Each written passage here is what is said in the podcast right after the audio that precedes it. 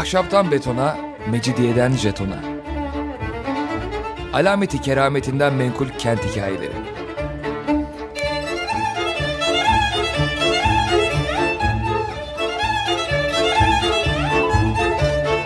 Hazırlayan ve sunan Pınar Erkan.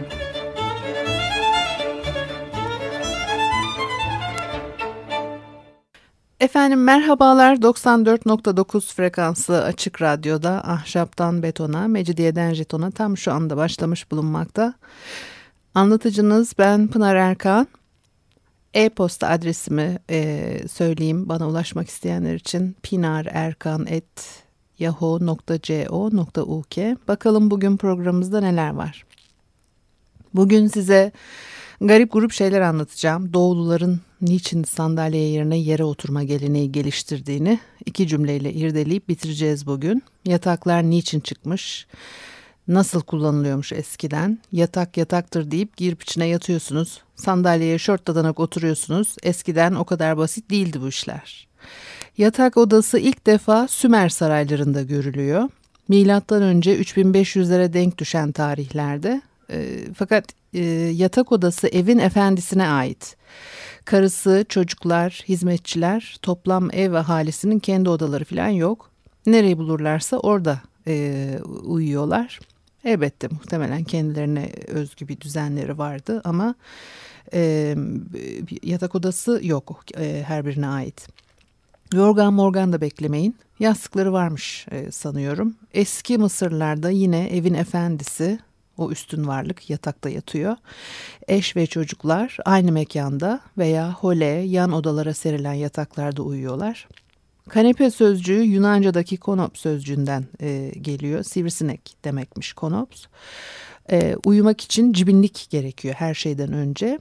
İngilizce'de de örtü gibi bir manası vardı e, kanopi sözcüğünün.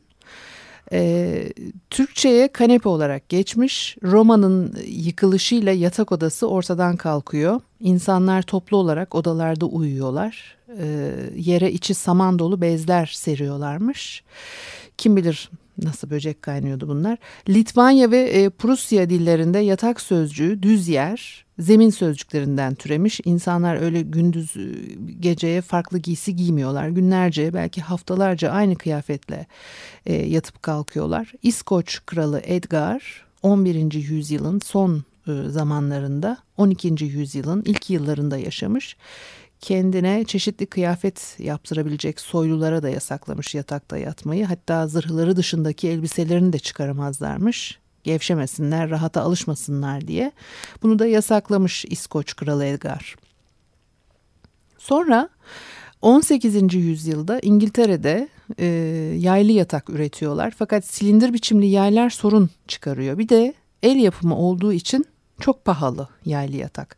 Hatta belirli oteller dışında 1920'lere kadar yaygınlaşmamış. Biraz e, sözcüklerin kökenine bakarsak uyku hali, tembellik, hareketsizlik Latince'de somnus sözcüğüyle ifade ediliyor.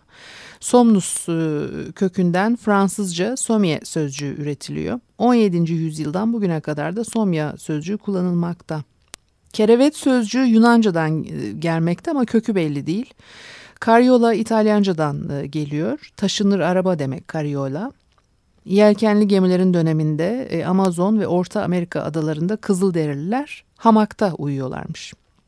Bize gelince Uygurca'da mevcut yorgan sözcüğü yogurkan olarak anlam bakımından yatkakla döşek arasında bir e, fark seziliyor. Uygur devrinden beri de yogurkanın sarınıp örtünmek için kullanılan bir üstlük e, olduğu anlaşılıyor. Çinliler sandalyeye barbar yatağı derlermiş. Çin'de milattan sonra 3. yüzyılda görülen sandalye uzun zaman toplumsal yaşamda itibar sahiplerine ayrılmış. Ev yaşamında e, evin yaşlıları öncelikli.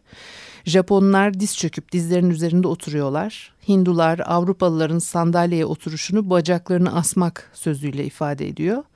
Araplar da eski Mısırlılar da bağdaş kuruyorlar. Yunan ve Romalıların ne yaptıkları tam belli değil. Fakat e, koltukta oturanlar var o devirden kalma resimlerde. Yazıcılar bunlar. Milattan sonra 2. ve 3. yüzyıllardan kalma rölyeflerde e, yazıcıların sandalyede otururken e, e, kucaklarında e, yazı yazdıkları görülmekte. Masa kullanılmamış gibi.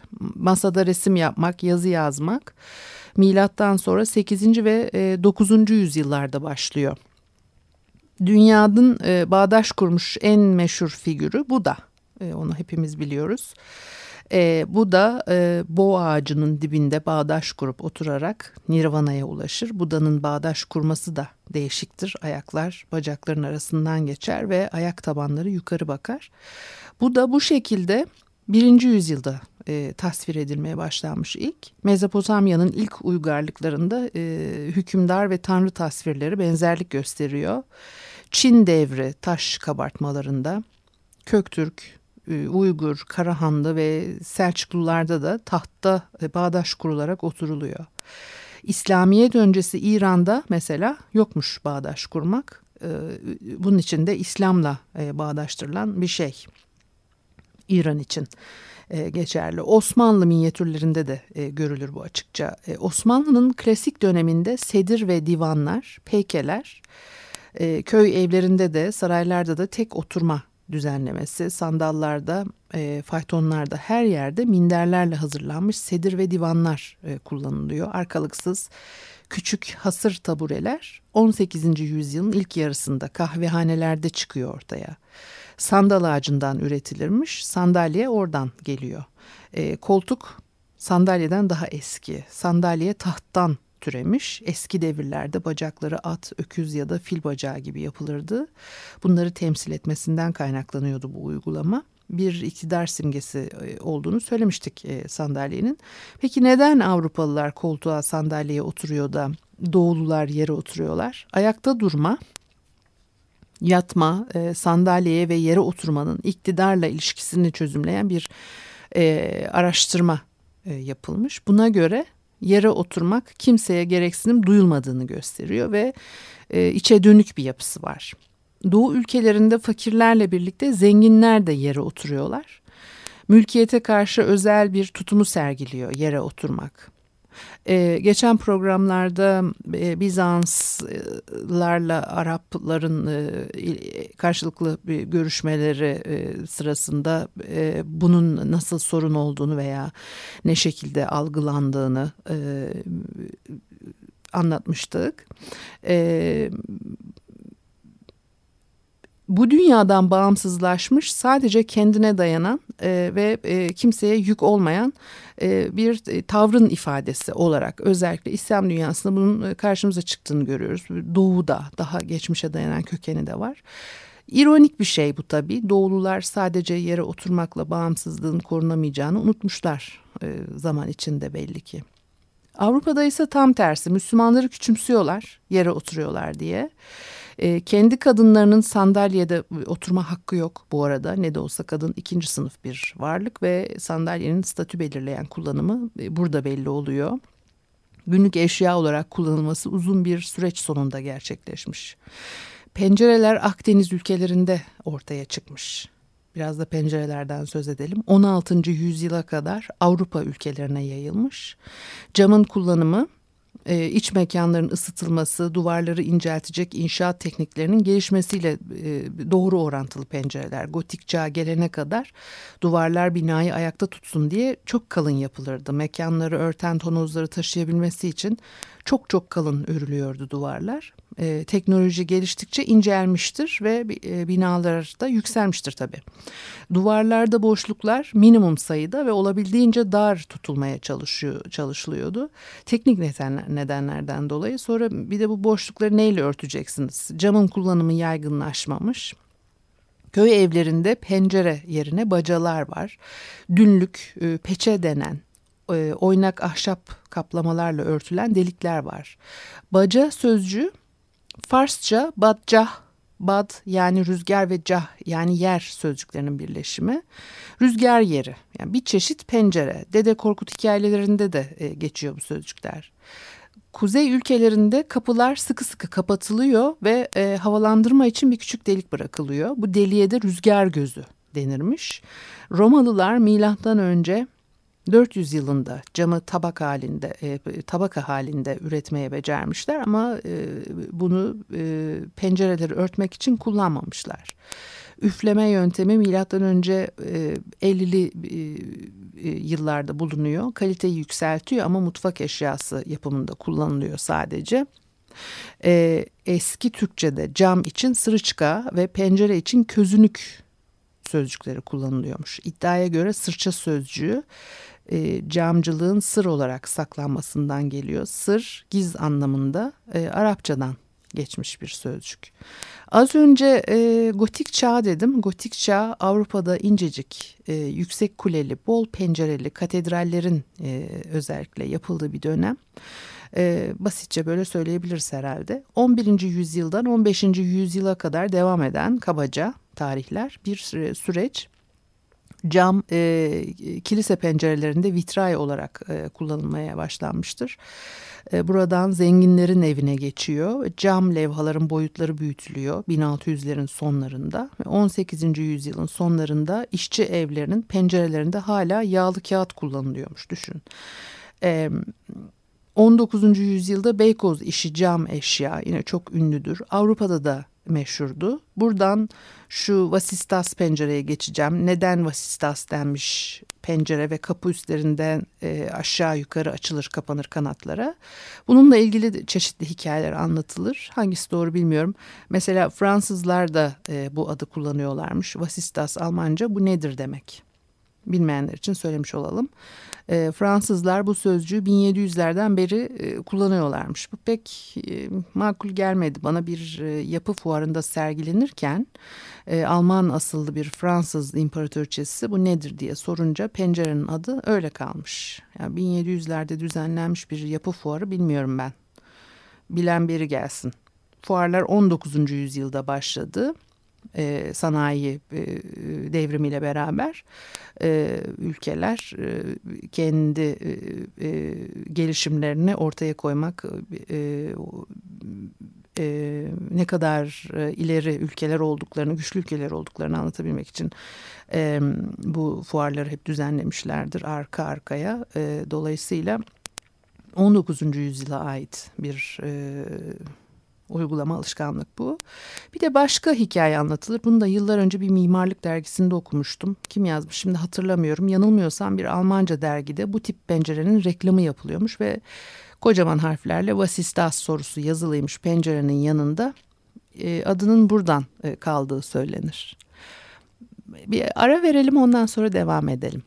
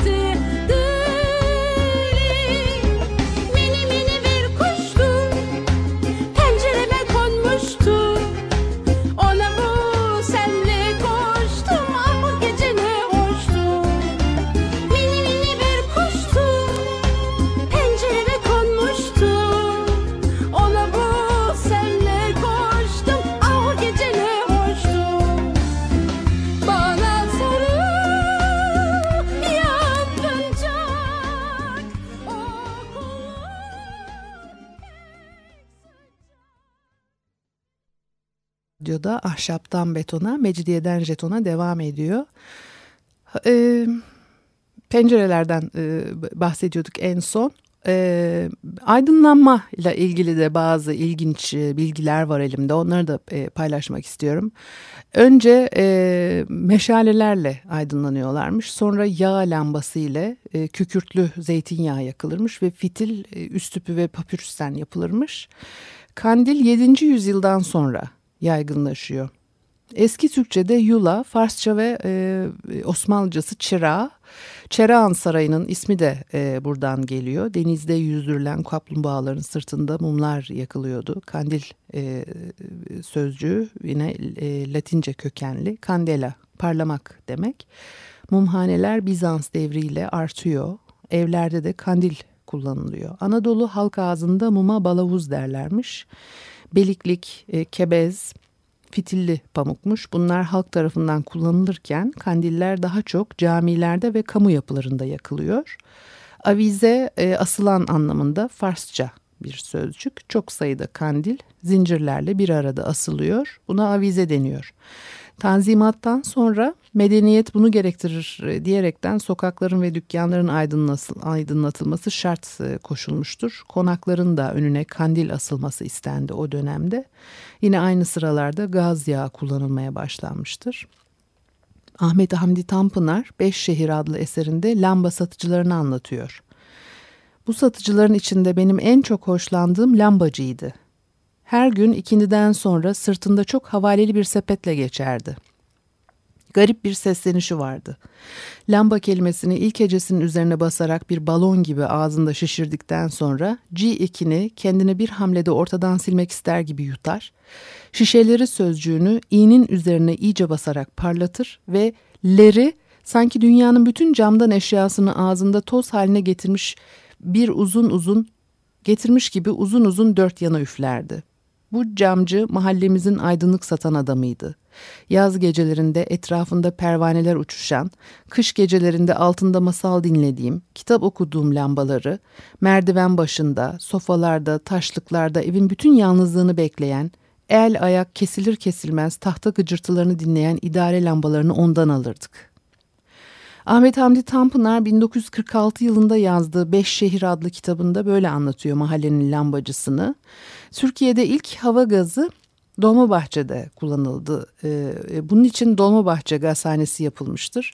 Bu gazhaneyi İngilizler geniş e, ızgaralar yerleştirerek sadece İngiliz kömürü kullanılabilecek şekilde yaptılar. İkincisi de Kuzguncuk'taydı. 1853 yılında saraylar aydınlatılıyor bu şekilde. Üretim fazlasıyla 3 sene sonra Beyoğlu Caddesi aydınlatıldı. 100 yılın sonunda yaygınlaşınca da tehlike e, arz ettiğinden hava gazı depoları şehir dışına taşındı. Elektrik Abdülhamit'in korkuları nedeniyle geç geldi İstanbul'a. Yıldız Sarayı özel e, jeneratörle e, aydınlatılıyordu ama başka yerler hava gazına talim etmekteydi.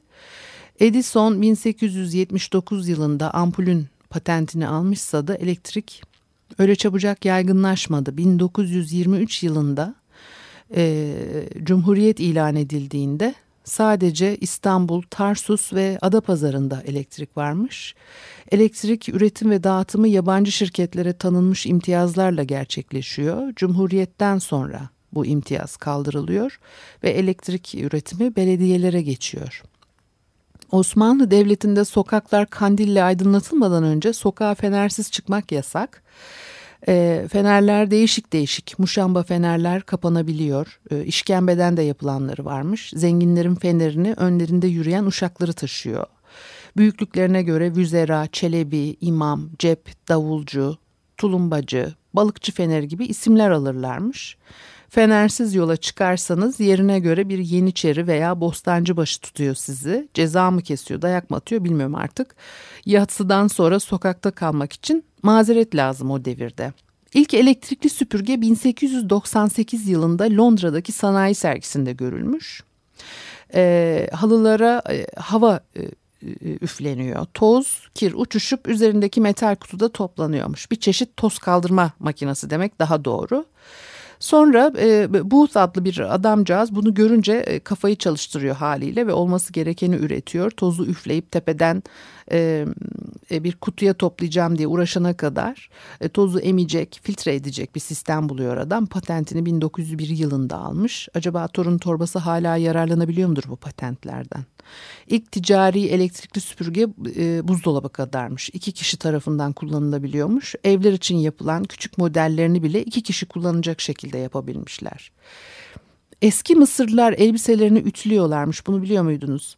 E, mezarlardan çıkan elbiseler ütülü hep fakat ütünün kendisini e, e, e, bulamıyorlar.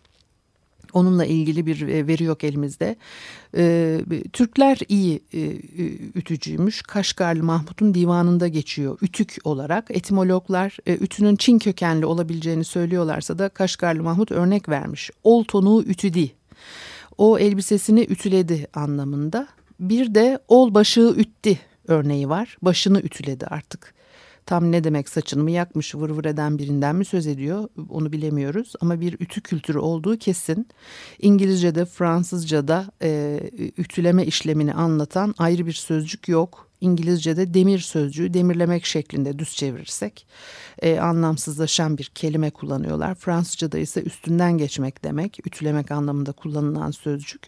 Türkçe ütülemek ütülemek demek başka bir anlamı yok. Üstelik bu kelime e, Rusça'ya, Balkan Slav dillerine ve e, Farsça'da geçmiş. Bir de bir güzel e, asansör hikayemiz var. En eski asansör İstanbul'da Çubuklu kasrındadır. Çubuklu kasrı adı üstünde. Çubuklu'da 2. Beyazıt oğlu Selim'e kızıp çubukla vurmuş. Ee, Selim o zaman daha çocuk. 2. Beyazıt e, Yavuz Selim'e vurduğu çubuğu sonra toprağa daldırmış. Hikaye bu ya. E, çubuk orada yeşermiş. Buraya Çubuklu adı böyle verilmiş ve en meşhur Boğaz köylerinden biridir.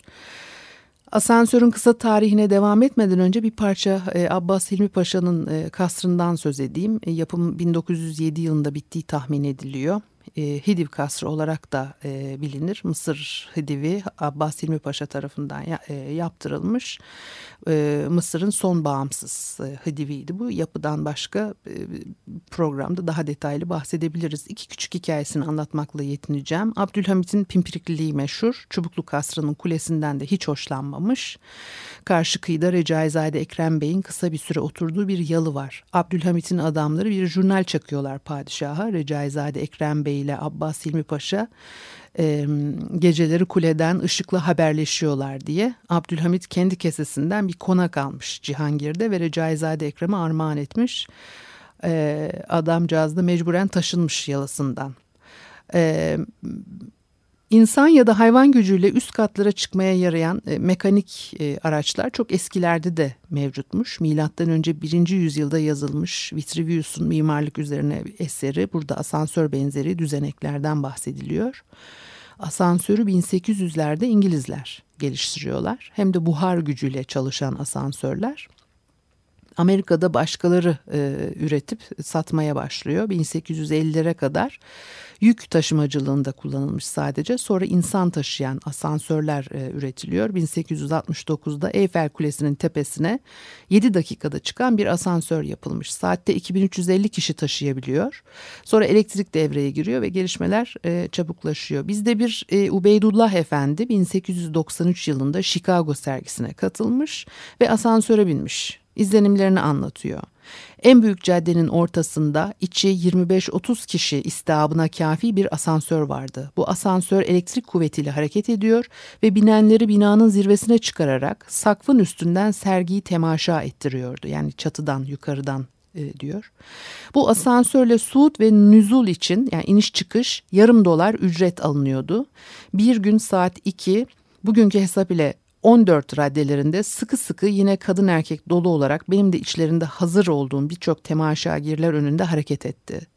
Yolun beşte üçünü kat ettikten sonra durdu. Breyaman gitmez ne ileri ne geri çabala bre çabala imkanı yok. Yukarıda bir feryattır başladı biz aşağıdan seyrediyoruz. İmdat yahu ne mümkün. Aşağıdan seyredenler için ne latif ne gülünç bir manzara.'' Bir e, e, Osmanlı efendisinin asansörle ilgili e, 1893 yılına ait e, e, düşünceleri.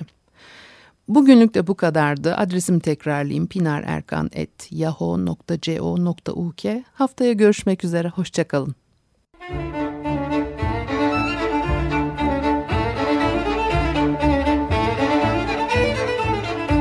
Ahşaptan betona, mecidiyeden jetona. Alameti kerametinden menkul kent hikayeleri.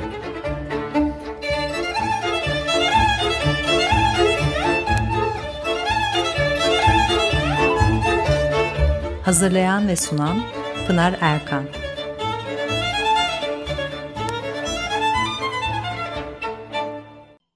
Açık Radyo program destekçisi olun. Bir veya daha fazla programa destek olmak için 212 alan koduyla 343 41 41